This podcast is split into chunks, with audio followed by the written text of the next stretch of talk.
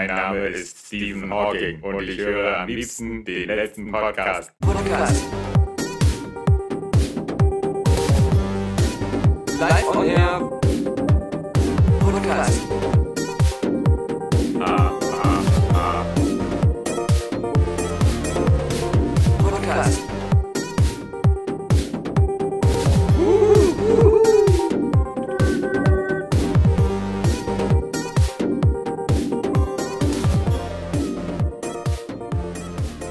Stand Maxi neben mir beim Bezahlen bei Edeka, als ich die EC-Karte benutzt habe.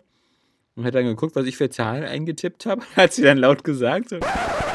Und ich so, ja, Maxi, schön, aber das musst du dir abgewöhnen. Das ist aber nicht so krass wie als ich mit EC-Karte bezahlt habe und während ich meinen PIN gerade eingebe, ein Edeka-Mitarbeiter, der irgendwas mit der Kassiererin besprechen wollte, sich direkt neben mich stellt und nach unten guckt auf das äh, Produkt, ein Stück Käse oder so, das er genau unter die EC-Kartengerät gehalten hat, sodass er genau auf den Bildschirm geguckt hat, während er sich mit dieser Kassiererin unterhielt. Das fand ich auch etwas äh, merkwürdig. Also, es war mir neu, dass beim Eingeben der, des Pins Mitarbeiter sich direkt neben einstellen und auf das Gerät gucken. Wir sind, hallo Alexander Vogt, wir sind, das ist der Podcast. Ja, ja, so geht schon los. Wir podcasten ja schon seit äh, so drei Stunden, aber Ja. jetzt haben wir erst die Geräte eingeschaltet, die Leute Ich muss mir erstmal mittendrin ein. die Lachtränen aus dem Auge wischen, weil, also die letzten drei Stunden, das war, war wirklich. ähm, ist ein Fest. Ja, also. Es war auch unser erster Live-Podcast ohne Ja, Publikum, also ich habe auch gar keine Beschwerden gehört Nee. aus dem Publikum. obwohl äh, wir Aber- noch nicht mal Licht anhatten. Das ist ja eh auch das Konzept, das wir planen, falls wir irgendwann mal einen Live-Podcast machen, komplett im Dunkeln. Das realistische Podcast-Erlebnis, als wenn man zu Hause alleine wäre und den Podcast durch seine Kopfhörer hört. Genau. Und das Weil die meisten hören den ja, glaube ich, eher im Auto. Ja. Also wenn wir das realistisch machen wollen, müssten wir irgendwie so eine Autobahnstrecke projizieren. wir werden so detailverliebt sein, statt Stühlen werden wir ganz viele, genau, nee, wir werden ganz viele von diesen ganzen hier Drive Now und so alle ankarren ja. Und Stimmt. aber so auseinandernehmen, dass die äh, keinen äh, Elektrik und Innenleben und Motor und so mehr haben, sondern nur das äh, zum Hinsetzen und die Karosserie, damit die Leute Ja. nicht äh, einfach wegfahren, wenn der Podcast äh, langweilig wird. Ja, und wir müssen natürlich äh, nicht nur Drive Now, sondern wir müssen ja verschiedene Automarken abdecken. Stimmt. Weil es kann ja sein, dass manche Hörer kommen und sagen, oh, ich fahre einen Skoda Fabia, der nächste kommt wieder Mhm. an. Eigentlich höre ich euch immer in meinem BMW 5er Touring und deswegen müssen wir ja eine gewisse Auswahl Ich höre vorhalten. den immer im ICE. Ja, ah, okay. Okay, der darf Aber da ich nicht kommen. mal- der darf da einfach nicht kommen. Ja, ich denke mal, unser Anspruch ist halt so, eine, so ein gewisser Grad an, an Perfektion, den wir ja auch im normalen Podcast haben. Mhm. Und da, da würde ich jetzt auch nicht am falschen Ende sparen wollen. Nee, vor allem nicht sparen wir nicht an den Eintrittspreisen. Ich denke mal 14.000 bis 21.000 Euro pro Person. Ja. Nicht wundern, wenn sich das so anhört, als wenn da einfach nur im Dunkeln einer ein Band abspielen würde, wo irgendein alter Podcast läuft. Nee, das ist ja Authentizität pur. Ja. Es, es muss ja echt klingen. Und, und Authentizität pur ist ja auch äh, gefeiert heutzutage. 100% Rotten Tomato, 100% Metacritic, Christopher Nolans Dunkirk. Ach so. Ja, so, wo alle sagen, das ist wie echt und äh, Mann, oh Mann, wie brillant. Und, und ich sitze da in der Presseverführung und denke mir so, also irgendwie, irgendwie ist das ein riesiges Bohrfest. Also äh, im Sinne nicht von Deepwater Horizon, sondern im Sinne von, ich, ich langweile mich irgendwie gerade. Na, vielleicht ist das ähm, ja wie in echt halt. ja, Also vielleicht war das ja in Wirklichkeit auch ziemlich langweilig, die haben sich dann. bis dann die Flugzeuge kamen. Ja, genau. Ähm, ich werde auch noch mal eine- einen längeren Filmkritik-Podcast mit dem Kaffeemann machen, der den Film auch langweilig fand, überraschenderweise.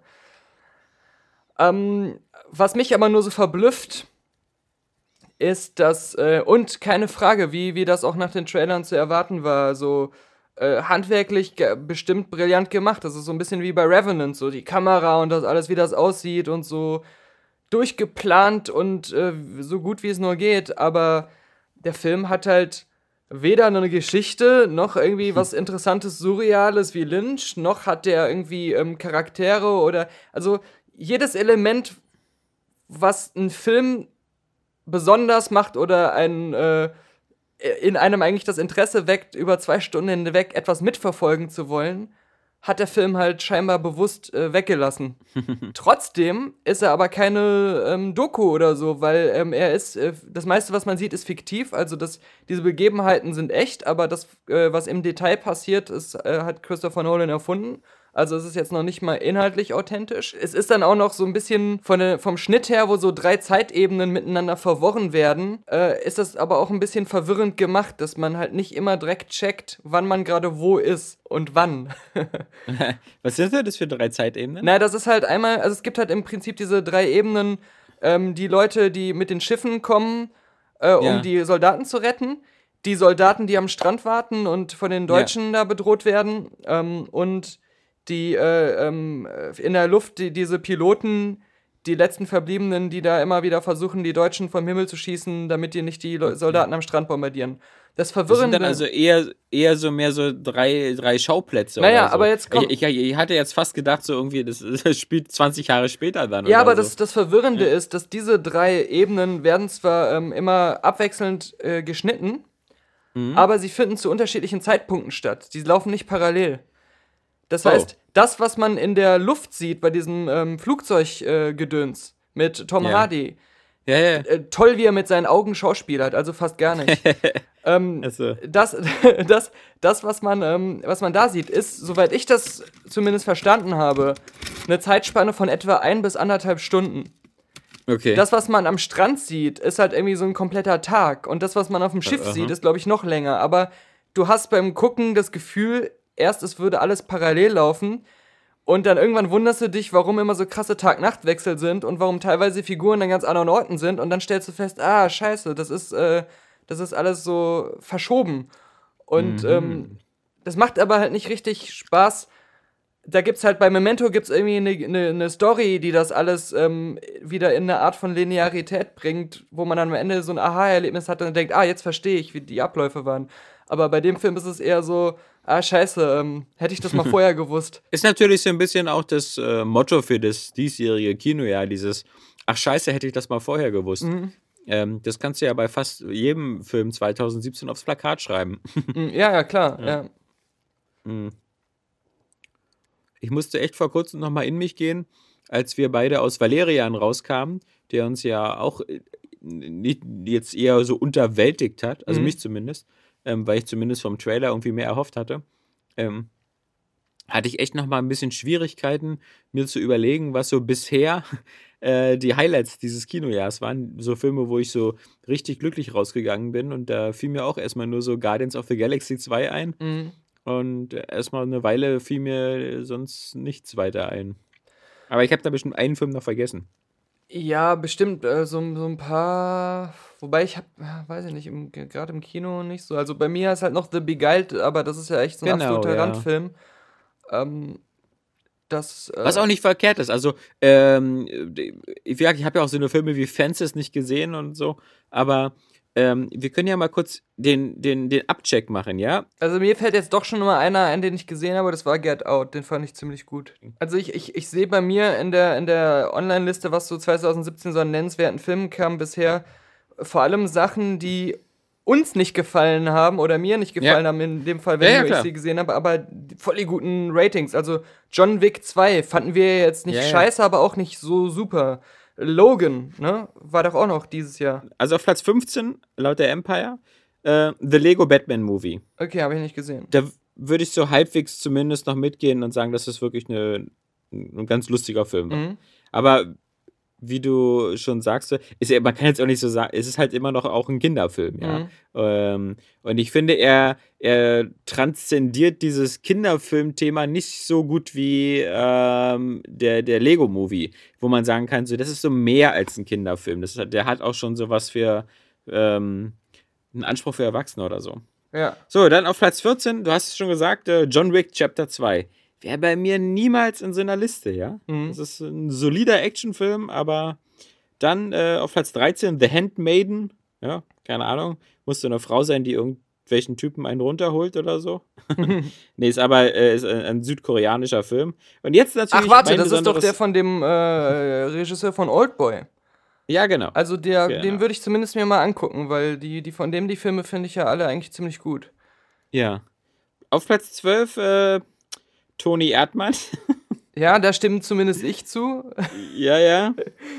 Auf Platz 11 dann, aber noch vor Toni Erdmann, Spider-Man Homecoming. Wir haben ja erstmal festgestellt noch, dass äh, dein Gehirn so eine Art Tony Erdmann Drehbuchmaschine ist. Ja, Denn Ja, dein ja. äh, Nacktheitsszenario, gerade was auf der Arbeit angeht, war ja da schon ganz gut verarbeitet. ja aber ich habe nichts von falschen Szenen gesagt. So. Was Dann war, also, also Spider-Man Homecoming ist halt auch wieder so ein, so ein Film, wo man sich dann schnell von Rotten Tomatoes blenden lässt, aber selbst bei, ähm, wenn man jetzt wirklich den Durchschnitt der Wertungen betrachtet, war das kein 90er-Film, bei, auch bei den Kritikern nicht, sondern da war auch der, Ja. Zensus, äh, der, der, der Konsens eher äh, so 70 bis 80 Prozent, irgendwo so dazwischen. Ja. Und der so, da würde ich auch sagen, ja, stimmt, also irgendwie, irgendwie ganz Ja, aber gut. ich glaube, ich, ich, glaube, das reicht schon, um in diesem Jahr so in den Top 10 zu bleiben. Mhm. äh, dann hast du hier wieder so einen südkoreanischen Film, Okja. Das ist ja der Netflix-Film. Ähm, ach so. Das ist ja dieser von dem Regisseur von Snowpiercer und The Host. Äh, den Oh, wollte ich mir tatsächlich okay. auch noch angucken. Der ist ja auch mit Jake Gyllenhaal und Tilda Swinton. Äh, Platz 9 laut der Empire-Redaktion ist Wonder Woman. Okay, Ja.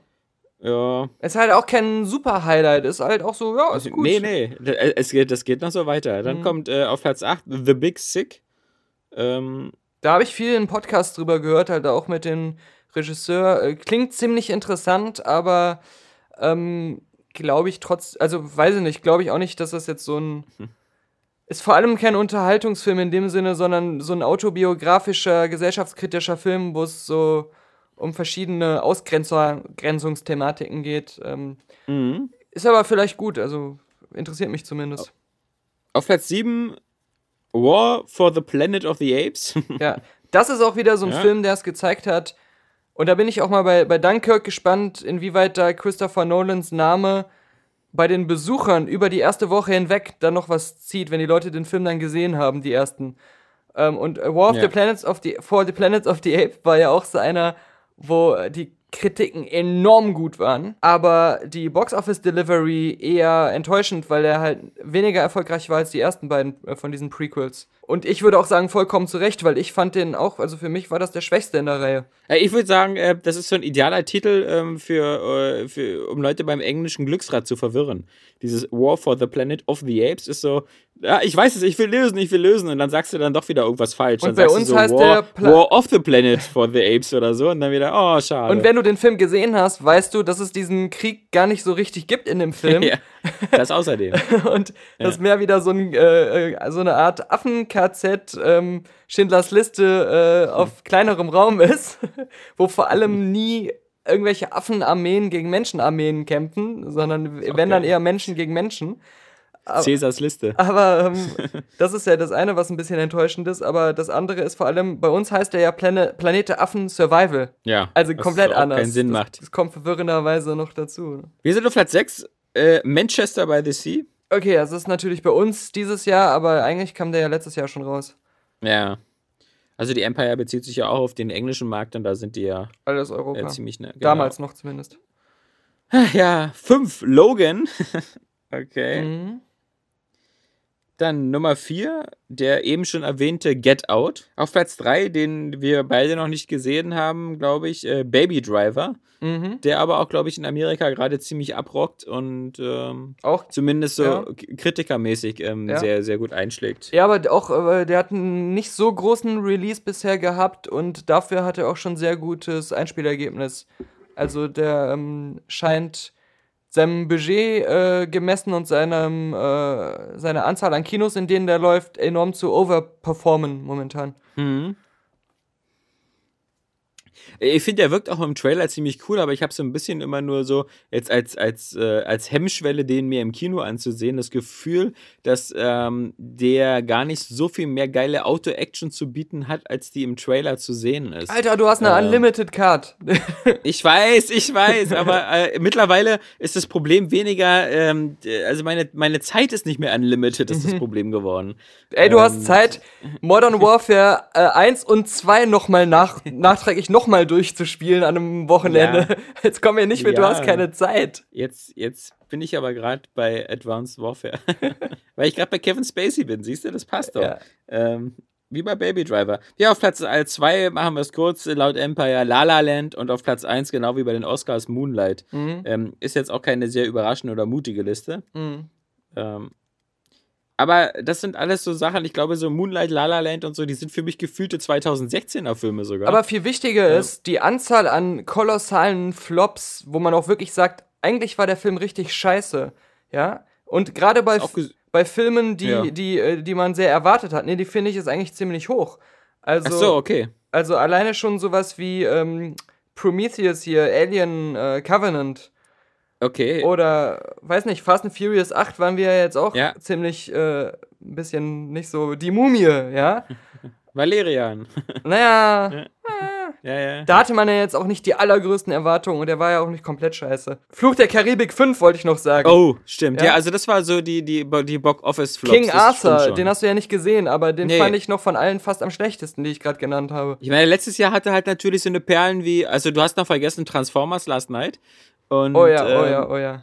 Und äh, genau, aber letztes Jahr hatte ich halt nur sowas wie Independence Day 2 im Kopf, Genau. aber da gab es noch so ein paar. Aber stimmt, die, also die Schlagzahl ist dieses Jahr wirklich ähm, deutlich höher geworden. Total. Äh, Ghostbusters natürlich noch das Reboot letztes Jahr. Mhm. Aber was, was mich jetzt doch wieder ein bisschen positiver gestimmt hat, ist ähm, zumindest, ich hatte so ein bisschen ja, Angst, als ich die Kingsman, den ersten Kingsman 2 Trailer gesehen habe und ich habe jetzt noch die letzten Tage mir nochmal drei, vier Mal den, den neuen Kingsman 2 Trailer angeguckt, der nochmal viel mehr so von diesen Statesmen zeigt Mhm. und von der Rolle von Julianne Moore mit ihren, mit ihren Drohnen, die da überall rumfliegen.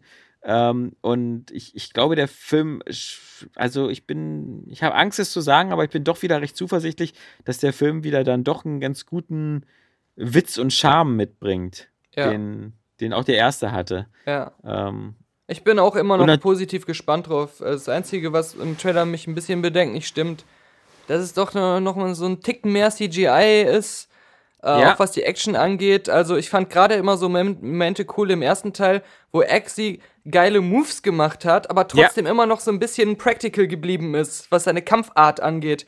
Und wenn das jetzt äh, auf einmal wieder so ein Overkill ist an Szenen, wo er da mit irgendwelchen Handtaschenmaschinengewehren dann rumläuft oder so Laserpeitschen benutzt werden, ähm, hoffe ich, dass sie es nicht übertreiben, aber trotzdem hat mir der Trailer auch jetzt noch keinen Grund gegeben, äh, sorgenvoll dem Sequel entgegenzublicken.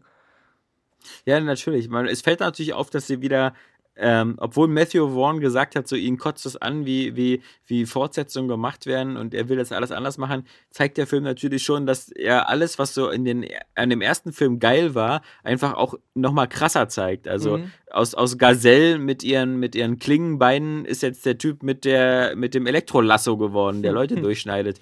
Und ähm, aus, aus den, den, den coolen Fallschirmspringer-Action-Szenen wird jetzt das eben mit der Seilbahn. Und, und man sieht ja auch ganz deutlich, dass es wieder so eine Art Kirchenszene gibt.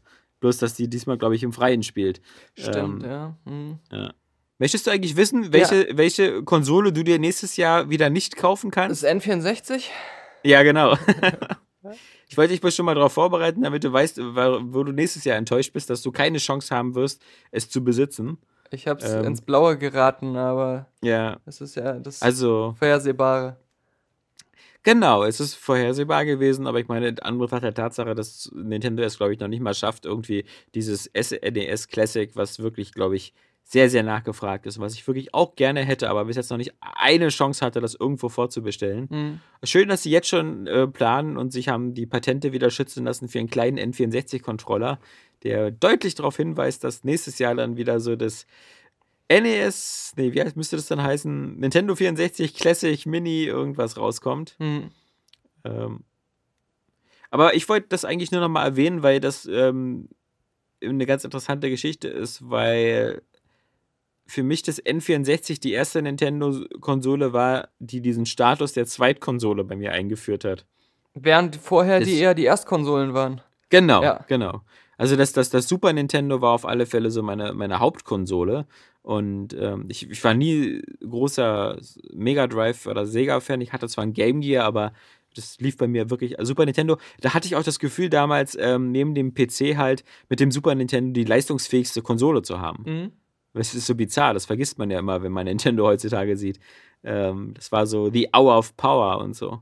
Und, und das N64, als das rauskam, da war die Playstation schon, schon am Start und da hat man eigentlich da viel gezockt und das habe ich dann eigentlich, dieses N64 mir nur noch geholt als, als so Zweitkonsole für damals äh, natürlich Mario 64 und, und äh, Eben, es gab, Mario es, Kart. es gab da irgendwie so die immer diese, diese Handvoll äh, legendärer N64-Spiele und die meisten natürlich von Nintendo, bis auf so ein paar Ausnahmen wie irgendwie so Turok. Aber das gab's ja, dann Ja. auch auf PC. Das ist ja das Lustige. Das ist die, die anderen guten N64-Spiele, so Shadows of the Empire, gab's ja auch Ja, auf dem PC. genau. Und es sahen da viel Ja. besser aus mit 3DFX-Beschleunigung und so.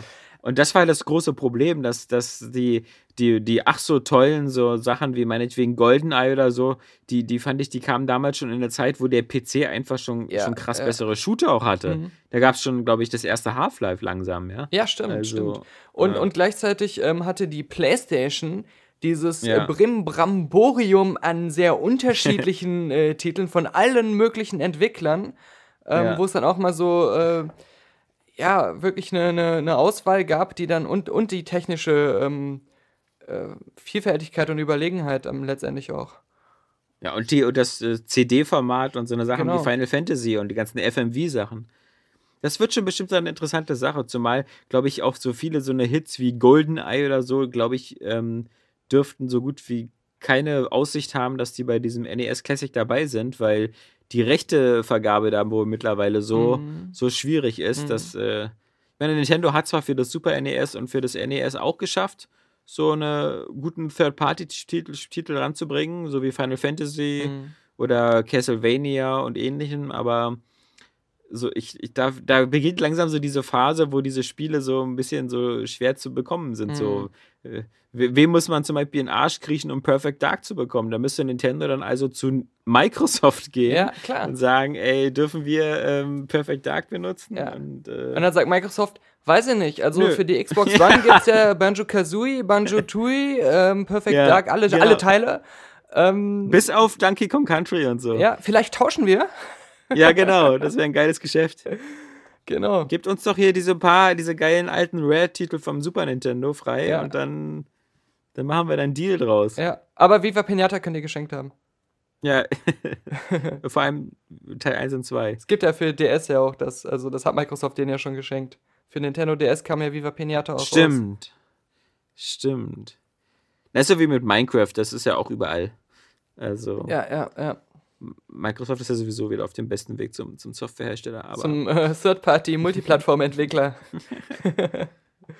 Crackdown jetzt auf der PS4 Pro ja, genau. mit echter Cloud- Cloud-Unterstützung. Ja, das stimmt. Was, irgendwas, irgendwas fiel mir noch ein, was irgendwie auch so, so rechtmäßig schon so völlig weggerudert ist. Ich weiß nur, für mich ist eines der Hauptmerkmale des N64 schon als Kind gewesen, so eine gewisse verwaschene Farb, Ja. Farbfetzen, Farbschlieren auf dem Bildschirm, die es bei der Playstation so nicht gab. Genau. Es sah immer alles irgendwie so, so, Matschig. so unscharf Ja. und, und genau verwaschen aus. Äh, Ähm, das, das, und natürlich der, der Controller, den man immer so ein bisschen spastisch gehalten hat, hm. weil der sah ja so aus, naja, schwer zu erklären, der, wie so ein Dreizack, den man in der Hand hält und das dicke Ding in der Mitte. Also, Mhm, mhm. das war ja, glaube ich, gerade für die Shooter. Ich glaube, so die anderen Sachen, so konnte man einfach die Hände außen halten, aber für Shooter musste man ja den Analogstick in der Mitte benutzen und dann musste man die eine Hand in die Mitte nehmen und die andere nach außen. Ja, Das hatte diesen Z-Trigger unten, ja genau. der eigentlich nur wirklich mal sinnvoll äh, war in der Art, dass er auch so abgesondert ist bei Shadows of the Empire, bei den ähm, äh, Snowspeeder-Sequenzen, um das äh, Seil abzuschießen. Um die AT-ATs Oh Gott, oder ja. AT-ATs äh, einzufangen. Da musste man, glaube ich, unten den Z-Trigger drücken. Ja, ja, das sind auf alle Fälle so Spiele, wo ich weiß, dass ich das auch damals auf dem PC eher gespielt habe. Aber es sind auch Spiele, muss ich sagen, die extrem schlecht gealtert sind. Also gerade die Shadows of the Oh ja, Empire. diese Dinger. starren Bewegungen der Figuren bei den Rumlaufsequenzen vor allem. Ja, Ja, ja. Diese, diese leeren Level mit, mit, ähm, mit so, dieser, dieser, dieser Nebelwand, also der geringen Fernsicht und, Und diese Detailarmut. das ist auch was, was ich befürchte, weil bei, bei den ähm, Super Nintendo-Sachen, wenn du da die Auflösung Ja. hochschraubst, dann kannst du nicht wirklich sagen, dass die schlecht altern. Und ähm, äh, Das war ja auch 2D. ja, genau. Ja. Und, und bei den N64-Sachen, ja, selbst wenn die Auflösung stimmt, äh, die werden nicht hübsch aussehen. Nee. Der, der, und ich glaube, Nintendo ist ja keine Firma, die da zu krasse Tricks verwenden wird, ähm, um das so ein bisschen aufzupolieren, so mit Hm. Anti-Aliasing oder ähnlichen, weil da ja sowieso meistens nur irgendwie so eine Art Raspberry Pi-Technik drin ist und Ja, ja. die kann ja dann eh nicht so viel mehr reißen. Übrigens, ich war ja heute mit meinen Kindern da beim im Spielzeugladen und äh, das große, große Thema war natürlich äh, der neue Lego-Prospekt. Weil Lego natürlich mittlerweile so oft sein Programm wechselt, dass äh, der Prospekt jetzt schon halbjährlich kommt. Also immer einer von Januar bis, bis Juni und einer von Juli bis äh, Dezember. Und der jetzige ist also für das zweite Halbjahr. Und die haben ja auch immer so ein bisschen so dieses äh, erstens mal Belustigungspotenzial, aber zweitens auch dieses krasse Spoilerpotenzial, weil die ja immer so viele ähm, Lizenzspiele haben. Haben sie Ähm, da jetzt schon von ähm, Justice League da den Steppenwolf und alles drin wahrscheinlich? Ja. ja. Ja, also ich habe den Namen zum ersten Mal gehört und gelesen, weil ich wieder so uninform- uninformiert bin. Äh, aber genau, Steppenwolf ist hier mit drin. Und das ist genauso wie damals, wo, wo Maxi dann äh, Civil War gesehen hat und die ganze Flughafenszene schon kannte, weil es das Lego-Set dazu gab. Nächste Seite hast du so The Resurrection of Superman Set. ja, mit so einem Sarg, Ja. der aufgeht. Evil, Evil Und, äh, Superman mit Darkseid. Aber was ich zum Beispiel auch besonders bemerkenswert fand, war, dass ähm, die ja in ihrem Rahmen ihrer Lego Friends-Reihe, die sie ja vor allem so für Mädchen reservieren, ähm, jetzt ja auch so die weiblichen Superheldinnen haben. Und äh, das ist, nennt sich dann DC Superhero Girls. Und ähm, tu dich mit Supergirl, Wonder Woman, Batgirl und all den anderen Lego DC Superhero Girls zusammen, um es mit den kleinen Superschurkinnen wie Lena Luthor und Eclipso oder einem boshaften kleinen Kryptomite aufzunehmen. Ja, fand ich schon wieder erstmal so bizarr, dass es eine Lena Luthor gibt, was ja so wieder der kreative Offenbarungseid ist. Äh, Einfach so alle männlichen Helden, so, so, äh, also, äh, männlichen Bösewichten so eine weibliche Version entgegenzustellen. Na, jedenfalls hat Wonder Woman hier auch aus Lego so eine Art unsichtbaren Jet, der zur Hälfte so aus durchsichtigen Teilen besteht, was, was zumindest recht lustig ist. Aber was hat Wonder Woman natürlich auch? Die BDSM-Peitsche der Wahrheit. Ja, das sowieso, aber sie hat auch äh, als Set Wonder Womans Schlafgemach. Natürlich. Und da, da siehst du so eine Art, so ein Bett und so dahinter ist wie so ein Schminkspiegel und so ein Kleiderschrank, wo ihre Sachen drin sind und dann ist da noch so ein Ständer, wo sie ihr Motorrad draufstellen kann. Wo ich mir so dachte, so, Leute, was ist das wieder für eine. Das war ja auch die Wa- große Stärke wo von Wonder finde ich Woman im Kino. Superman-Schlafgemach? Ja, die große Stärke von Wonder Woman im Kino war, dass es so sehr auf Frauen zugeschnitten war, endlich mal. Ja. Dass fast der ja. ganze Film in irgendwelchen Schlafgemächern und mit Schminke und so Genau. äh, zu tun hatte. Ja, und, und Make-up-Tipps und sowas. Also das für mich war das so ein bisschen so wie eine Kinoversion von Bibis Beauty Palace.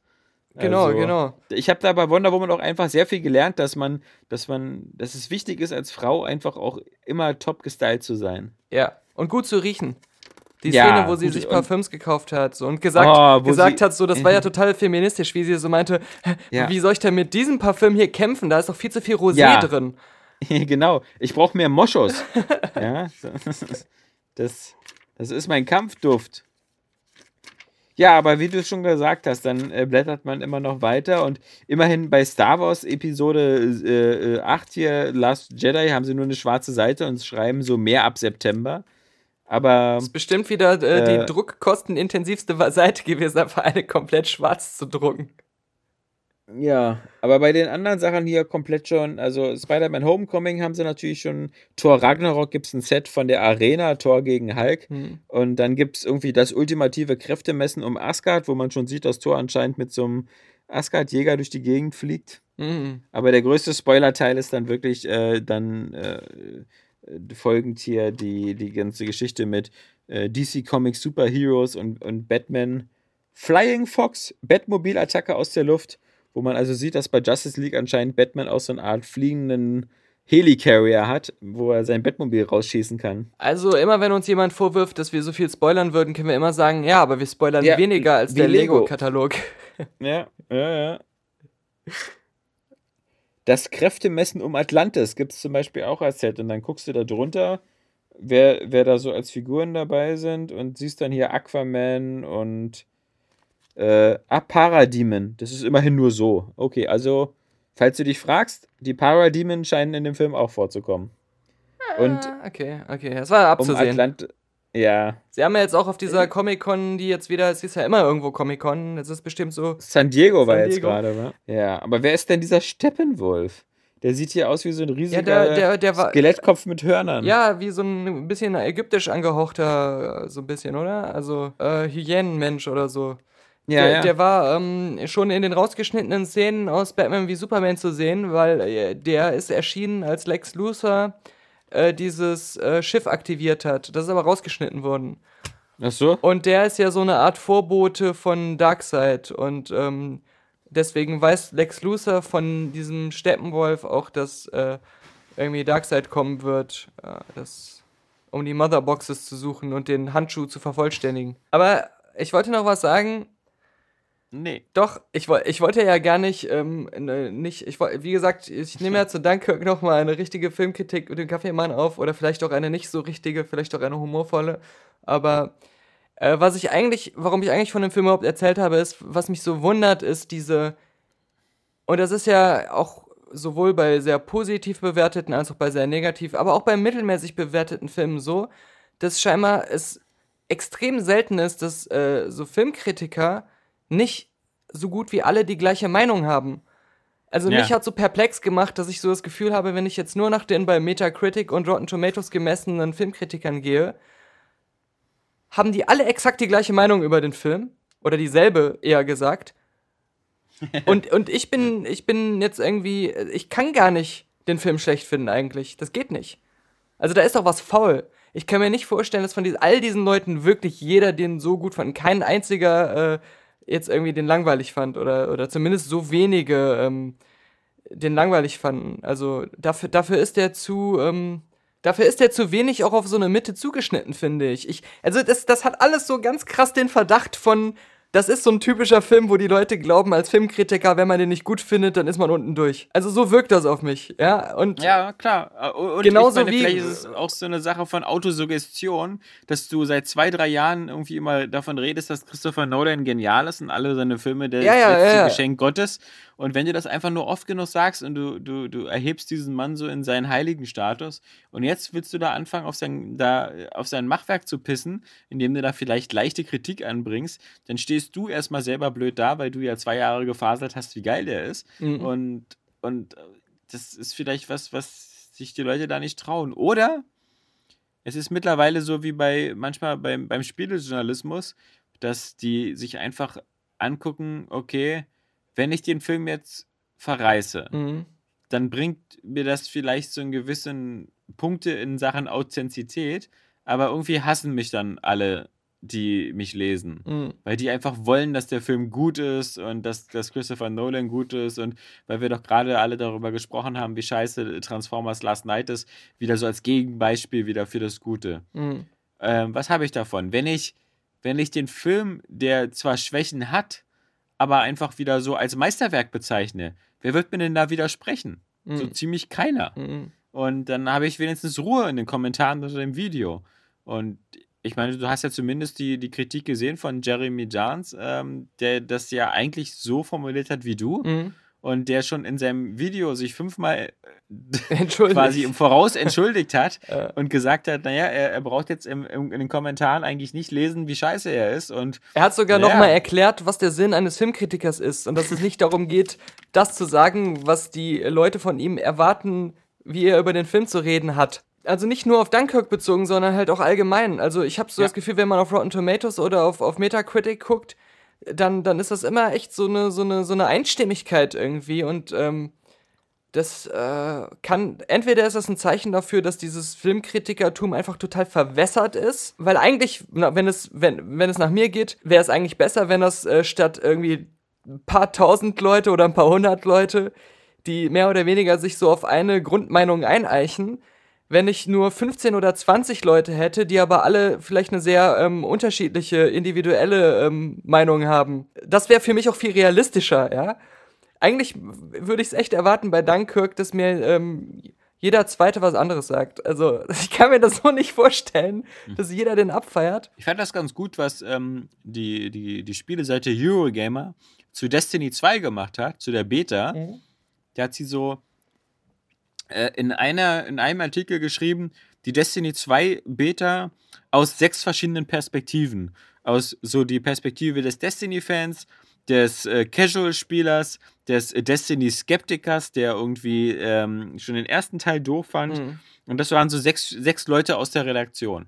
Ja, und, ja. und das einfach so aus, aus diesen sechs verschiedenen ähm, Perspektiven zu sehen, ähm, das, das ähm, fand ich super hilfreich. ja, ja. Und, und das wäre zum Beispiel eben auch was für Filmrezensionen, dass man von vornherein weiß, so irgendwie, okay, ähm, zeigt mir mal die, die, äh, die Perspektive des, des äh, Nolans Fans, des Nolans Kritikers Mhm. oder ähm, auch gerade so bei anderen Franchises so. Ähm, was sagt der Typ, der John Wick 1 gut fand zu John Wick 2 und was sagt der, der John Wick 1 scheiße fand zu John Wick 2?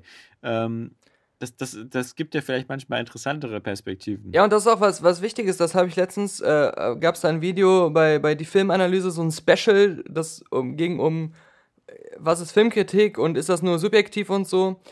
Und was er halt meinte, war, das fand ich eigentlich ganz gut, ähm, dass äh, das Wichtige der Filmkritik ist nicht die persönliche Tagesform, die man gerade hat, wenn man einen Film sieht, wie man sich da irgendwie so fühlt oder so. Das sollte man versuchen, irgendwie so ein bisschen beiseite zu schieben oder auch so, ähm, wie gesagt, immer nur dieses Geschmäcklerische, sondern das Wichtige ist, dass man einen ähm, bestimmten Standpunkt als Filmkritiker vertritt, den der ähm, Leser oder Zuhörer oder Zuschauer einordnen kann. Das, das ist, ähm, wenn jemand sagt, ich mache eine, wirklich, ich mache eine ernsthafte Filmkritik und ich bin nicht nur jemand, der online irgendwie seine Meinung raushaut, dann ist das, finde ich, auch schon, schon ziemlich wichtig, wie du schon sagtest. Ist das jetzt der Standpunkt des Christopher Nolan-Fans, der bisher alle Filme geil fand? Ist das der Standpunkt des, ähm, von jemandem, der dem gute Cinematography bei einem Film das Wichtigste ist? Ist das der Standpunkt von jemandem, der vor allem bei einem Film eine Geschichte äh, sehen will? Ähm, das fehlt oft irgendwie, so eine Einordnung Ja. in der Form. Aber ich finde, es gibt, es gibt noch zwei Elemente, die da eine große Rolle spielen und die so ein, so ein bisschen so die Kinder unserer Zeit sind. Das eine ist ähm, erstmal so diese, diese grundsätzliche Expertenskepsis. Also, ich glaube zum Beispiel, wenn, wenn früher halt so die illustren Filmkritiker eben eines Schlages wie ein Roger Ebert oder ein Gene Siskel oder sowas, dass wenn ähm, die gesagt haben, der Film ist geil oder der Film ist schlecht, dann waren das ja wie Ritterschläge für diese Filme. Und dann waren das, glaube ich, manchmal auch ähm, Sachen, die sich am Box-Office vielleicht sogar wiedergespielt haben. Das heißt, wenn, wenn die beiden gesagt haben, der Film ist geil und wenn es halt diese berühmten Two Thumbs Up gab, also zwei Daumen hoch für einen Film von den beiden, dann wird das viele Leute bewogen haben, sich diese Filme anzugucken. Ich glaube, heutzutage hat schon so ziemlich fast kein Kritiker mehr diese Marktmacht, weil sowieso ähm, keiner ihn so richtig glaubt. Äh, weil, weil es im Internet auch immer weniger die Bereitschaft gibt zu sagen, okay, dieser Mensch ist ein Experte, ich vertraue mal seine Meinung. Und das ist das eine Element. Und was jetzt noch schlimm dazu kommt, ist dieses andere Element, was jetzt auch erst seit kurzem ich, diese ganz starken Echokammern. Also dieses, dass die Leute nur noch in ihren Blasen unter sich bleiben. Und, und äh, das, das verstärkt das auch so, dass in diesen Blasen nur bestimmte Meinungen erlaubt sind. We- Wenn du in der Comic-Fanblase bist, beim, im La Lager Marvel, wirst du nur noch hören, wie geil Marvel-Filme sind und wie scheiße DC ist und ähnliches. Und ich glaube, wenn du so äh, ähm, diese, diese ganzen neuen Internet-YouTube-Kanäle und so, die sich manchmal so mit Filmen äh, ähm, beschäftigen, sind ja auch ganz oft das kritisieren ja auch die Kollegen hier von Red Letter Media oder so, die tun immer so, als ob sie ganz krasse Fans sind von allem. Mhm. Und, und die nennen sich aber trotzdem äh, äh, Kritiker. Oder Rezensenten. Aber bei denen klingt es dann immer so, oh, das ist alles so amazing und wir haben ja, wir waren ja auf der Comic-Con und da haben wir neues Material gesehen von diesem neuen Star Wars und es ist alles so hammergeil und ich meine, ich bin ja auch Fan und ich meine, das ist vielleicht eine Entschuldigung und so, aber wenn ich schlafe in meiner Star Wars Bettwäsche und, Mhm. und das ist übrigens was, wo Jeremy Jahns auch voll reinfällt, weil Mhm. der auch bei allem, was Star Wars ist, immer ankommt mit seinem, mit seinem aus Kindheitstagen schon getragenen äh, äh, Jedi-Bettlaken und dann immer seine ta, ta, everything Star Wars. Und wenn du da schon so reingehst, das ist etwas, was ich so schade finde, weil früher war es immer, immer ein Ehrenzeichen von, von, von auch, äh, oder, oder eine Selbstverständlichkeit von, von Kritikern oder sowas, das Medium an sich zu lieben, aber nicht unbedingt Franchises. Ja, Weißt du, man, ja. man, man, man sollte sagen, ich liebe Film. Ich liebe so das Medium Film. Ich mag diese, diese Art, zu, auf der Leinwand Geschichten zu erzählen. Aber immer reinzugehen und zu sagen so, boah, Alter, äh, äh, ich, ich bin Fast and the Furious Fan. Ich kann es kaum erwarten, wenn Diesel wieder auf der Leinwand ist und so. Ja, wrum, wrum, mal gucken, wann die Action steigt, ja. Und, und, und jetzt sehe ich das halt immer stärker. Und das sind so diese zwei Trends, so dieses, okay, so, so sogenannten Experten nicht vertrauen, und auf dem anderen in meiner Echokammer zu bleiben mit den ganzen Leuten, die genauso der selben Meinung sind wie ich, die jeden Marvel-Film geil finden. Und dann kannst du, vor so einem Publikum kannst du nicht mehr treten und sagen so, naja, aber Tor 2 ist gar nicht so geil. Mhm. Ja, die, die Pressevorführung von Dunkirk war wenigstens äh, 70 mm da im Zoopalast, was Ja. äh, zum Film natürlich passte so von den Bildern her. Aber leider, er hat das Problem, und ich will nicht bestreiten, dass er nicht viele eindrucksvolle Bilder hätte, aber die, das, du hast das Gefühl, stell dir vor, ähm, Titanic geht Ja. einfach los mit dem Untergang der Titanic und dann werden aber immer wieder Sachen zwischengeschnitten, zeitlich versetzt von irgendwelchen Rettungsbooten, die, die zur Titanic fahren, äh, wo Leute sich auf dem äh, Boot ein bisschen unterhalten. Und ähm, dann siehst du aber quasi immer wieder die gleichen Kameraeinstellungen von irgendwelchen Sachen, die am Schiff abbrechen. Immer wieder, also die, die sehen alle gleich aus. Und äh, so alles andere ist weggelassen, so die, die Figuren, die äh, Geschichte und so. Du siehst eigentlich nur immer wieder die gleichen fünf, sechs zugegeben geil aussehenden Schiffuntergangssequenzen oder äh, Bootsequenzen, aber es wiederholt sich einfach äh, dann irgendwie knapp zwei Stunden lang und selbst das der spektakulärste Shot wird dann ein bisschen langweilig mit der Zeit. Ja, das glaube ich. Deswegen, das ist auch was, was mich in Bezug auf die Kritiken so wundert, dass eines der Haupt, einer der Hauptkritikpunkte bei Christopher Nolan, wo auch viele Leute sagen, deswegen war er irgendwie noch nicht für einen Oscar nominiert und, und so weiter, ist, dass seine Filme immer so ein bisschen unterkühlt durchgeplant wirken und äh, Ja. sich aber meistens in die Genialität bisher gerettet haben, dadurch, dass diese super durchkonstruierte Story meistens sehr originell war und immer auf so ein ähm, befriedigendes Trickende hinauslief und dass das alles immer dann irgendwie funktioniert hat. Und stell dir aber jetzt mal vor, Christopher Nolan bleibt so ein bisschen unterkühlt, aber Ja. lässt diese Trickstory weg. Das ist jetzt dann auch noch weg. Dann frage ich mich, warum diese ganzen Kritiker, die das sonst immer kritisieren, das jetzt auf einmal gut finden, obwohl genau diese Qualität, die ihnen immer gefehlt hat, jetzt umso mehr fehlt. Und das ist zum Beispiel ja mal was, was für mich ja immer dafür gesorgt hat, dass Inception auf, auf Platz 1 meiner, meiner All-Time Favorites gelandet ist.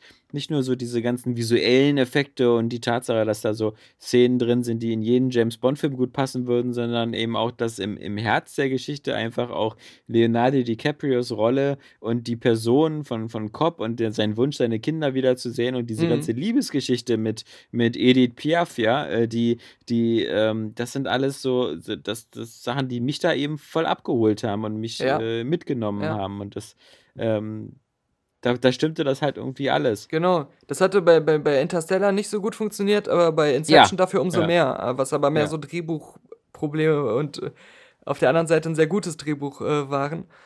Äh, Aber wie gesagt, also, also so langsam, wie auch Dark Knight Rises hatte ja so arge Probleme. ja, richtig, ist auch ein Und das war ja, das, das, das war ja auch so ein Problemfall, wo ich glaube, da ist Rotten Tomatoes und, und ähnliches auch immer noch so. äh, Bei IMDB ist, glaube ich, Dark Knight Rises so auch unter Mhm. Platz, Platz 17 oder sowas. Das ist völlig bizarr. Ist der, so, der wäre wär für mich hinter Wonder Woman. Wobei oder so. sich die, die Narrative, wie die Leute heutzutage über den Film reden, Mhm. wieder so geändert hat, als wenn jeder den immer schon sch- nicht so gut gefunden hätte, habe ich den Mhm. Eindruck. Was man ja nur dank Rotten Tomatoes gut nachlesen kann, dass das nicht so der Fall Ja, ist. ja, ja, genau, genau. Und da bin ich Mhm. halt bei Dunkirk auch gespannt, wie viele überhaupt Bock haben werden, auch die den jetzt abfallen, den überhaupt noch mal zu gucken. ja. ja. Danke. Die, die, die, das dröge Ding nicht nochmal, bitte. Und auch wenn es dann immer so heißt, wie, wie realistisch das ist, dass man sich so fühlt, als wenn man da wäre, so.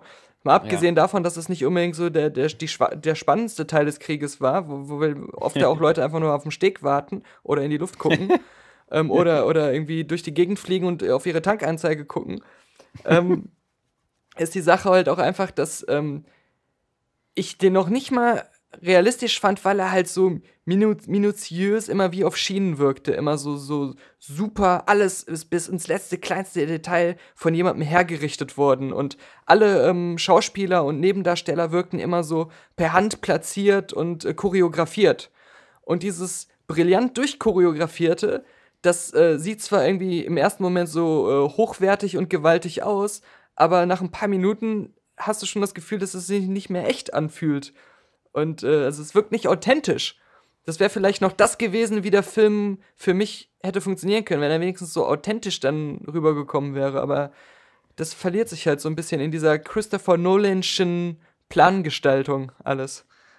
Ja, ich glaube, er, er hat natürlich auch dieses, äh, dieses unglückliche Händchen, dass, dass er nimmt sich den Zweiten Weltkrieg vor und dann, dann, dann, dann nimmt ihn dann natürlich so, so einer wie Steven Spielberg, wird fast, glaube ich, auf Ewigkeiten einfach so mit seinem Soldat Rams rein Mhm. irgendwie so die, die mit visuell krassesten Bilder gezeigt haben, weil, weil natürlich auch ein Steven Spielberg sich gesagt hat, so, ey, also wenn ich was zeige, dann die Erstürmung der Normandie, weil das so irgendwie das, das, das Bildgewaltigste ist, was ich so in einem Zweiten Weltkrieg zeigen kann, was, ähm, was so was geht und dann die ganzen anderen Sachen, die er abklappert, dann, dann ähnliches.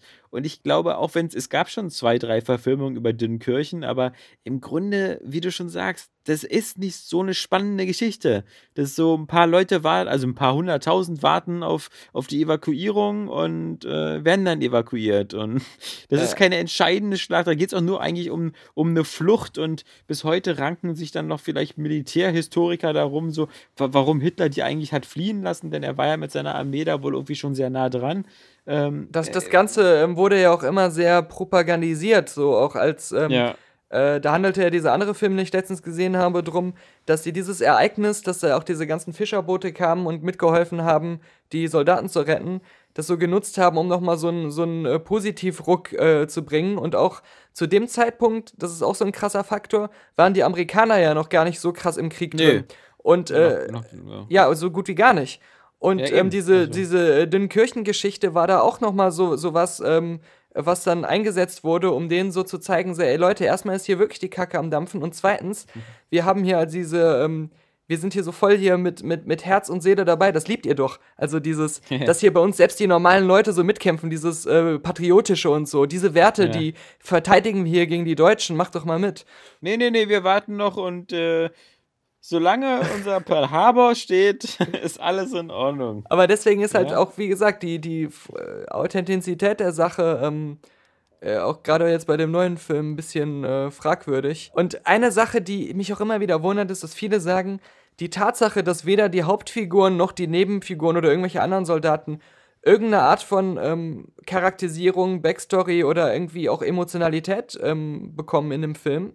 Das wäre so ein Pluspunkt, weil im echten Krieg würde man ja meistens die anderen Leute auch nicht so kennen und man würde immer wieder einfach Leute sehen, die man gar nicht kennt, die sterben und man wüsste nichts über die. Aber mal abgesehen davon, dass es nicht ganz stimmt, sondern man meistens doch ein paar Leute aus seiner Truppe oder so kennt, man kennt sich selbst. Ja. Man bringt seine eigene Backstory mit, man hat seine eigene Emotionalität. Und ähm, wenn ich jetzt als Betrachter, als Zuschauer in diesen Film geschmissen werde, dann ähm, brauche ich zumindest eine Figur, die mir einen Ersatz dafür liefert. So wie diesen Identifikationsfaktor. Sonst bleibe ich ein Betrachter von außen und dann fühle ich mich eben nicht reingezogen. Es gibt halt schon bei Dunkirk so, so, irgendwie Situationen, die dramatischer sind oder sowas, aber ähm, äh, die sind halt trotzdem so, die werden halt einem auch genauso präsentiert, wie einfach so Situationen, die man so, so dann, dann so sieht, aber wo man keine weitere so Connection so zu, zu hat. Und ähm, die ganzen Schauspieler, so, sowohl halt Tom Hardy als auch dieser Harry Styles, dieser, der eigentlich so früher mal so ein Boyband oder immer noch Boyband-Sänger ist, der dann jetzt total überraschend die Hauptrolle spielt, die sind alle so, für, also ich fand, die- die waren nicht schlecht, aber die wirkten immer so wie, ja, die kriegen jetzt gerade gesagt, äh, da hinten kommt ein äh, Flugzeug angeflogen, ähm, Ja. äh, du musst jetzt Angst haben. Und dann haben die Angst äh, ge gespielt. Aber das fühlt sich nie echt an, sondern es fühlt sich bei allen so an wie so Schauspieler, die gesagt haben, guck mal da hinten hin. Guck mal da Ja. hinten hin. Guck mal bedrückt. Guck mal in den Sand. Ja, äh, da war nie was, was richtig so packend ist. Und diese äh, Eröffnungsszene aus James Ryan, ja, wo man Ja. ja auch noch nicht die ähm, Charaktere kennt Die Leute oder so. kennt, ja, Aber ja, genau. trotzdem ist die schon packender und zieht einen mehr rein, die ganze Inszenierung und so, weil man da auch näher dran ist. Ähm, und, und weil die halt auch äh, so mehr Impact hat, als alles, was in, in Dunkirk passiert. Ja. Äh, Vielleicht noch so, die, die besten Momente sind ähm, die, die, wenn ähm, Bane, äh, Tom Hardy, wieder, der, der Christopher Nolan liebt es ja, Tom Hardy eine Maske ins Gesicht zu machen. So eine Fliegermaske hat er jetzt die ganze Zeit. Wenn ich sie aus ihrer Messerschmidt rausgeschossen habe, haben sie die Erlaubnis zu sterben. was man echt sagen muss, diese ganzen Flugzeugsequenzen, die sehen immer aus wie echt und ich glaube, die meiste Zeit waren es auch echte Flugzeuge, die da durch die Luft geflogen sind und abgestürzt sind und so. Das sieht, also das, das hat man vielleicht in, in so echt und, und mit so wenig wie möglich CGI wahrscheinlich noch nicht gesehen. Das ist immer so mega überzeugend, aber halt auch sehr unspektakulär. Das sind halt Außer in Pearl Harbor. Ja, aber das war halt trotzdem. Weißt du, das sind im, bei Pearl Harbor Ja, eine Mischung also, aus CGI und Modellen, aber da waren Voll, vollkommen, bei vollkommen, Dunkirk vollkommen sind recht. es wahrscheinlich echte Flugzeuge, soweit ich weiß. Also das, und so sieht es Nee, auch ich, aus. Ich meine, wie gesagt, also ähm, ich, ich wollte jetzt überhaupt nicht behaupten, dass Michael Bay's Pearl Harbor irgendwie visuell da die, die, aber, aber zugeben, ich muss nur zugeben, dass ähm, auch für Pearl Harbor teilweise mit echten Maschinen geflogen worden ist. Ja, ja, Also ja, mit okay, ja. Und vor allem mit diesen Bombern und so. Also ähm, nur das mal so. Aber ja, aber du denkst halt bei Dunkirk, also ich bin voll überzeugt davon, äh, ich weiß es nicht, aber ich bin sehr überzeugt davon, dass da jedes Flugzeug echt abgeschossen wurde und echt abgestürzt ist. Nur, das sind halt immer diese 1 gegen 1 Dogfights, die mehr so ablaufen. Einer versucht, einen guten Flug auf den anderen runterzubekommen. Ja, gut, hat geklappt. Piu, piu, piu, piu, piu. Okay, abgeschossen. Alles klar, jetzt wieder eine halbe Stunde Ruhe. Äh, Tom Hardy ist aber ein englischer Pilot, oder? Nee. Also doch, doch, ja, doch, doch, ein, ein Englischer. Ja, Ja, genau. Ja. ja, ich finde, das in den Trailern habe ich das immer gar nicht so richtig erkannt. Ich dachte, Ich auch nicht. soll jetzt einen deutschen Pilot Dachte ich spielen? auch. Oder? Ja, dachte ich auch Ja. äh, von den Trailern her, dass er irgendwie so der Nemesis wäre. Ich habe die erste Folge von deiner Net, also nicht von deiner, aber von, von der von dir empfohlenen Netflix-Serie hier Oa, Ozark. Ozark oder Ozark gesehen und ähm, hat mir sehr gut gefallen. Einen guten Bodycount, also, ne? Äh, ja, ja. Allein die äh, ähm, Lagerhaus-Szene. Also die ist natürlich schon ziemlich geil, hat so ein bisschen, ist ja auch ein bisschen unoriginell, immer gleich Tarantino zu schreien, aber hat natürlich irgendwie stark was. Auf davon. jeden Fall. Äh, ich finde den Bösewicht, der ist cool, dieser, dieser, dieser Gegenwicht, der ist, den würde ich immer besetzen, wenn ich so eine Art Evil George Clooney brauche. Ja, Ähm, ja, ja. Der, der sieht auch so ein bisschen so aus und ähm, das ist schon, ist schon ganz cool. Und äh, Jason Batham, Batman, ba Jason Bateman, Bateman, genau. Batham, Ja. Jason Batham überzeugt natürlich schon so als. Ähm, ich habe schon in der ersten Folge ihn gleich ans Herz geschlossen und gedacht, so, oh Mensch, ey, das, äh, das ist aber auch unfair jetzt. er hat doch damit gar nichts zu tun gehabt.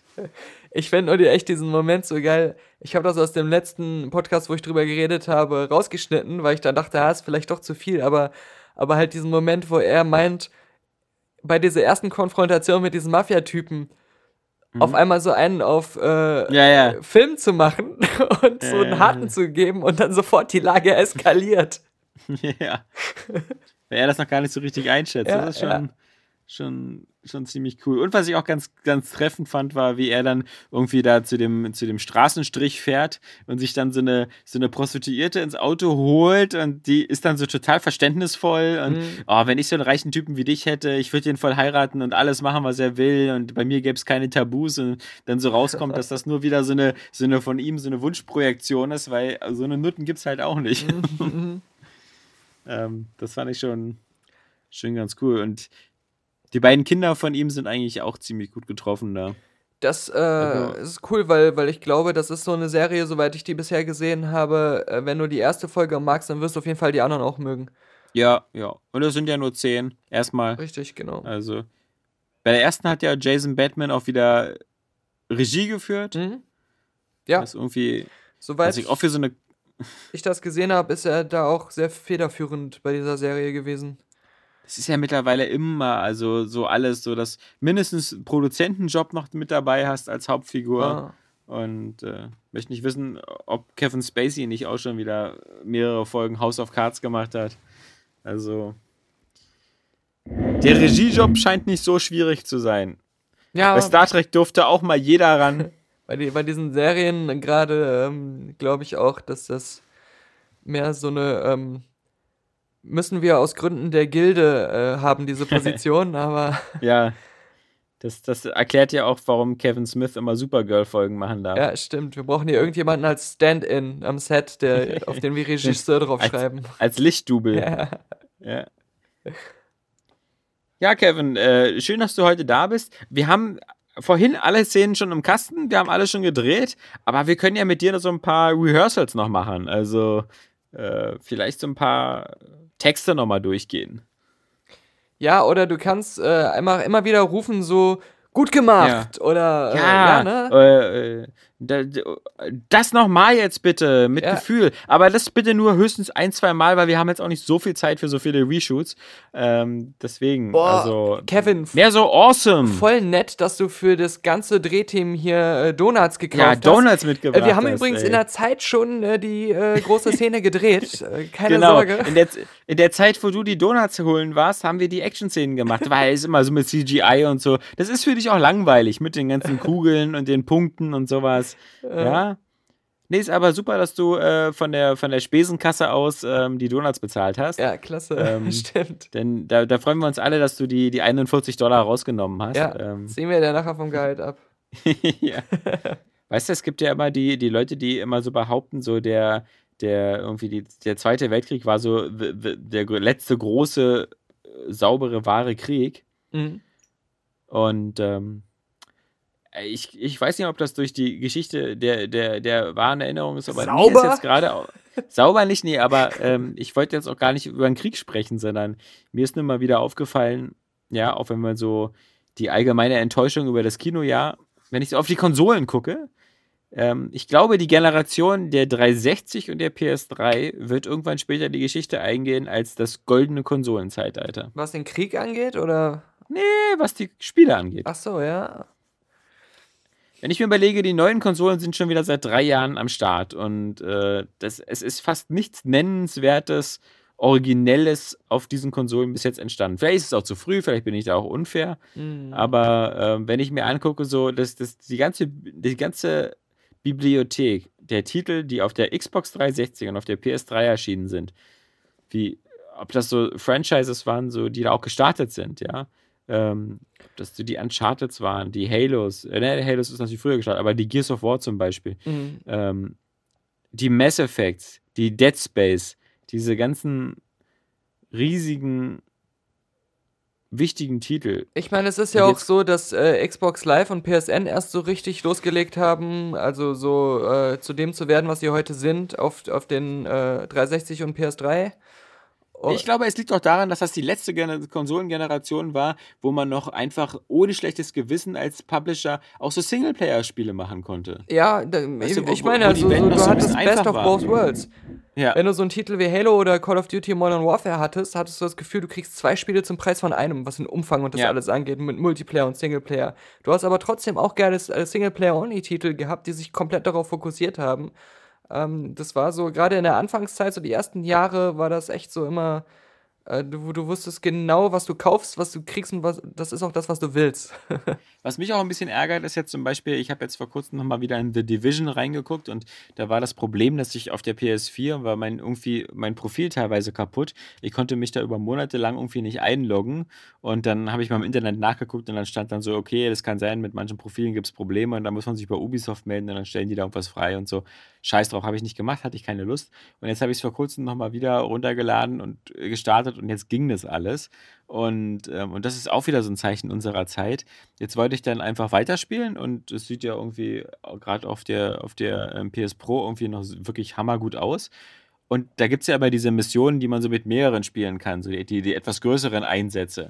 Und dann habe ich so die Spielersuche gestartet und ich meine, das, äh, das zehn Minuten und nicht einen Mitspieler gefunden.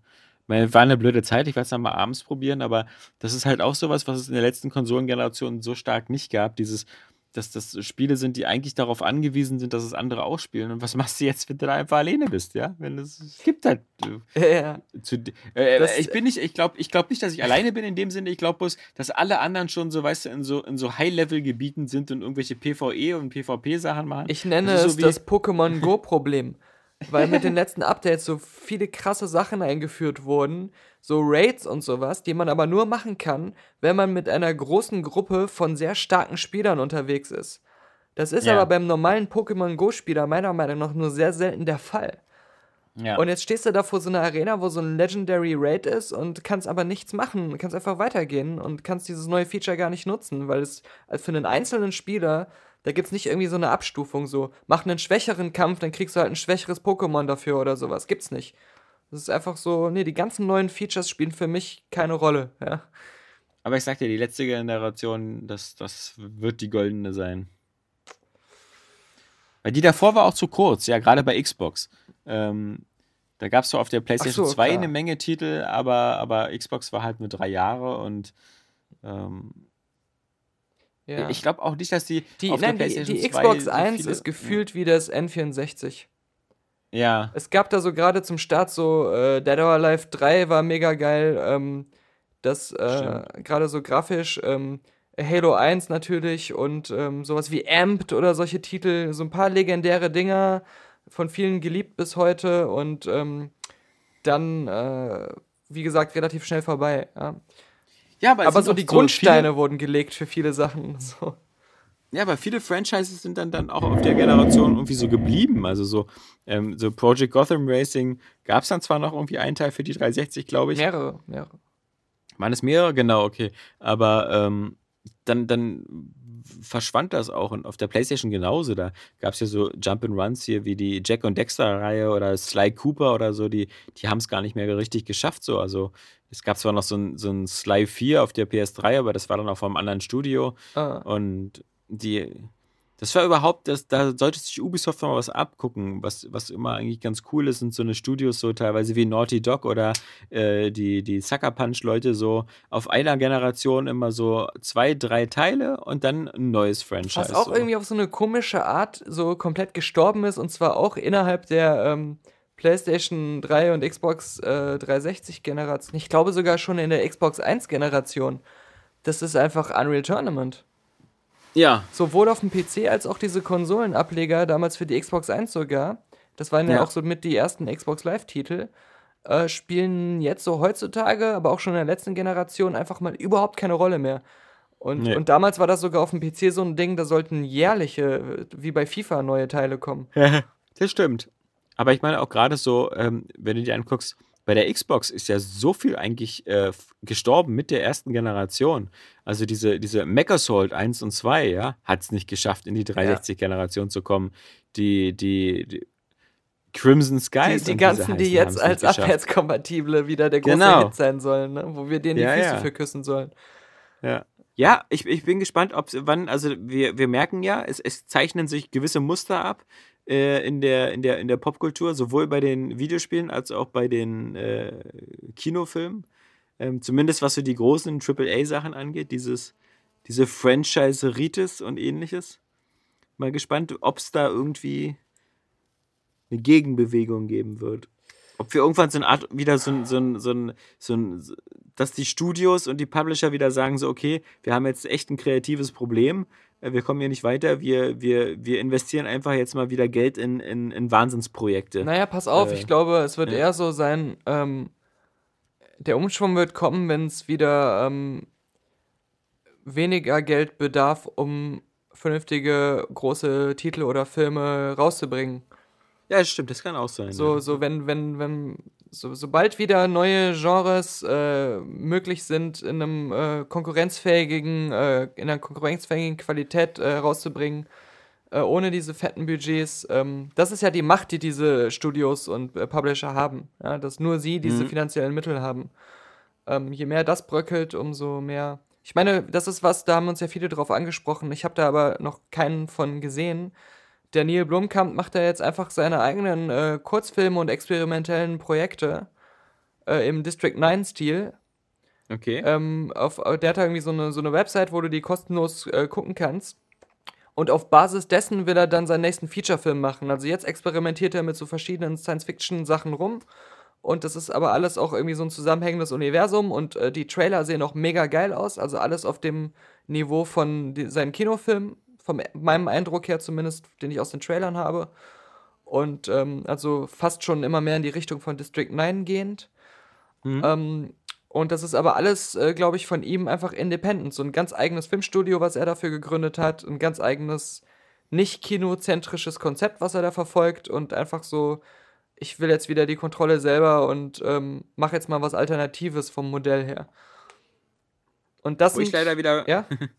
Nee, wo ich leider. Erzähl weiter noch. Da. Nee, ich meine nur, das, das sind so Sachen, Ja. die können wieder einen Weg dahin sein, originellen, geilen Content zu bekommen, der sich so aus diesen Fängen der ähm, marktforschungsgetriebenen äh, Studioanzugträger äh, so ein bisschen befreien. Ich meine, die, die große Hoffnung war ja jetzt irgendwie, ähm, dass, dass Netflix und Amazon und sowas, dass die ganzen Serienproduktionen quasi dieses, dieses, äh, dieses kreative Loch füllen und da halt mit, mit, mit geilem Scheiß kommen, was ja bis jetzt so der Fall ist. Also die, wenn ich mir angucke, so was ich dieses Jahr irgendwie so an Serien gesehen habe, auch so dieses Big Little Lies oder sowas, das, das war ja teilweise ähm, alles deutlich besser, als was ich im Kino gesehen habe. Ich fand doch jetzt hab- Trailer, der sah ziemlich interessant aus und auch, auch äh, sah gut, äh, optisch gut aus von diesem Bright. Ja, mit Will Smith Ja. und, und, diesen, und diesen Orks und Polizisten. Max da. Landis Skript. Ja, ja. Fand ich auch. Also da kommt irre viel, also und auch selbst sowas wie diese, diese, sagen wir mal, so Schmalspur-Avengers hier, ähm, hier, äh, die, die, De die, die wo, Defenders. ja, oder so. genau, Jessica Jones und, und, und Daredevil und so alle zusammen da. Ähm, auch das sieht irgendwie cool aus, aber ich habe bloß Angst, dass ähm, das vielleicht nur so, ein, so, eine, so eine kurze kreative Renaissance ist und dass je größer die werden, dann auch wieder so, weißt du, die, Ihre üblichen Konzepte nur noch wiederholen. Ja, ja, und dann wieder so die Zahlenschubser wieder vielleicht Überhand gewinnen. Mal gucken.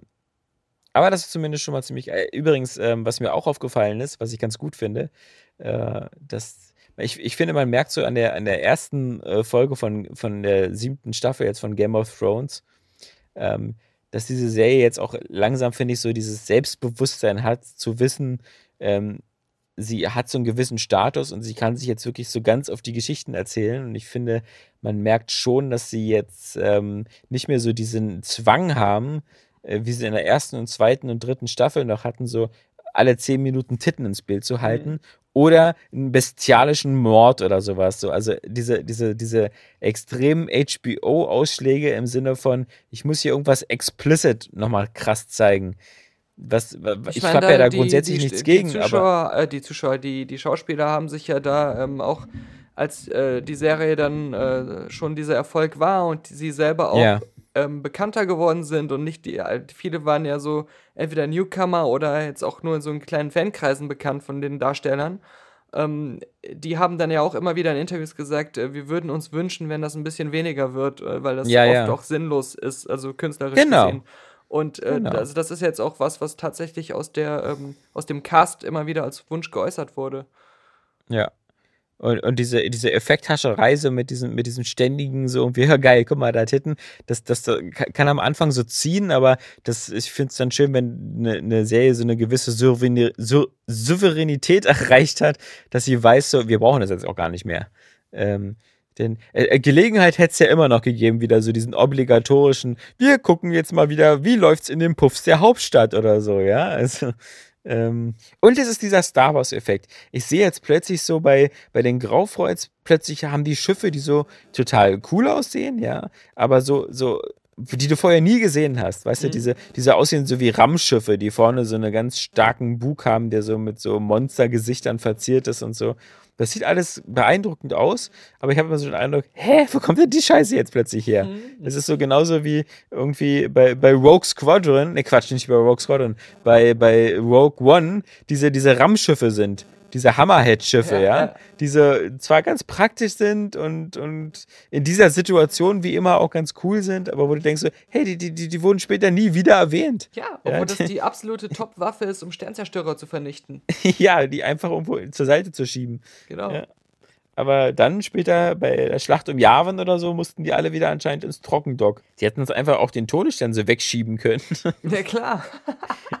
so, so, der Planet Yavin ist in zwei Minuten in Reichweite. In drei Minuten. In vier Minuten. Wieso bewegen wir uns denn weg von dem Planeten? In vier Fünf Tagen. Minuten in vier Tagen. Wieso steuern wir auf diese Sonne zu? Ja. Aber ich höre schon, es ist Zeit für den Gitarrenspieler.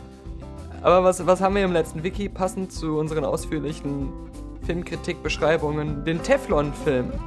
Ja. Ein Blockbuster mit dem Gütesiegel Teflon-Film lässt nicht nur nichts anbrennen, sondern hinterlässt auch im Allgemeinen keinerlei Spuren beim Zuschauer. Oder zumindest nicht bei Alexander Vogt. Böse Zungen behaupten, dass Regisseure wie Michael Bay oder Terrence Malick gar nichts anderes mehr fabrizieren als Teflon-Filme. Bisher zertifizierte Teflon-Filme allerdings nur auf der Liste des letzten Wikis. Jack Reacher, Never Go Back. Oh ja. Also das Siegel Teflon-Film ist noch nicht so oft äh, zum Einsatz gekommen, wie man meint, obwohl das eigentlich bei uns ein Wertungszertifikat äh, werden könnte, das wir bewusst einsetzen vielleicht. Genau, aber ich glaube, man kann das ähm, sofort ausweiten auf zum Beispiel John Wick 1 und 2, weil ich wette, dass in drei Jahren keiner mehr richtig sagen kann, äh, bei so einem Quiz, ist das in John Wick 1 passiert oder in John Wick 2? weil das so. Ja, ja, das stimmt. Das sind so Filme, die so, wo man sich überhaupt nicht mehr so, die so zu einem Brei werden. ja. Weil ja. man nicht mehr, ja, irgendwie, dann schießt er dann dem im Kopf und ja. Kommt ja auch eine Serie.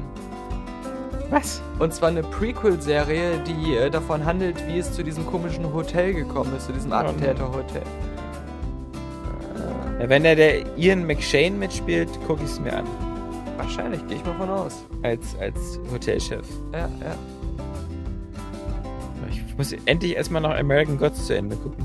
Ah, ich muss anfangen, das zu gucken. ja. Ich sag ja, man, man hat äh, nur noch dieses Zeitressourcenproblem. Und du hast doch nicht mal Spider-Man gesehen als alter Marvel. Nein, Das nein. ist das Extended Cinematic Universe. Ich weiß, aber es ist nicht echt, echt, echt. Hier fehlt ein Das ist- wichtiges Puzzleteil der Story, auch wenn es komplett nutzlos und irrelevant und nebenquestig ist.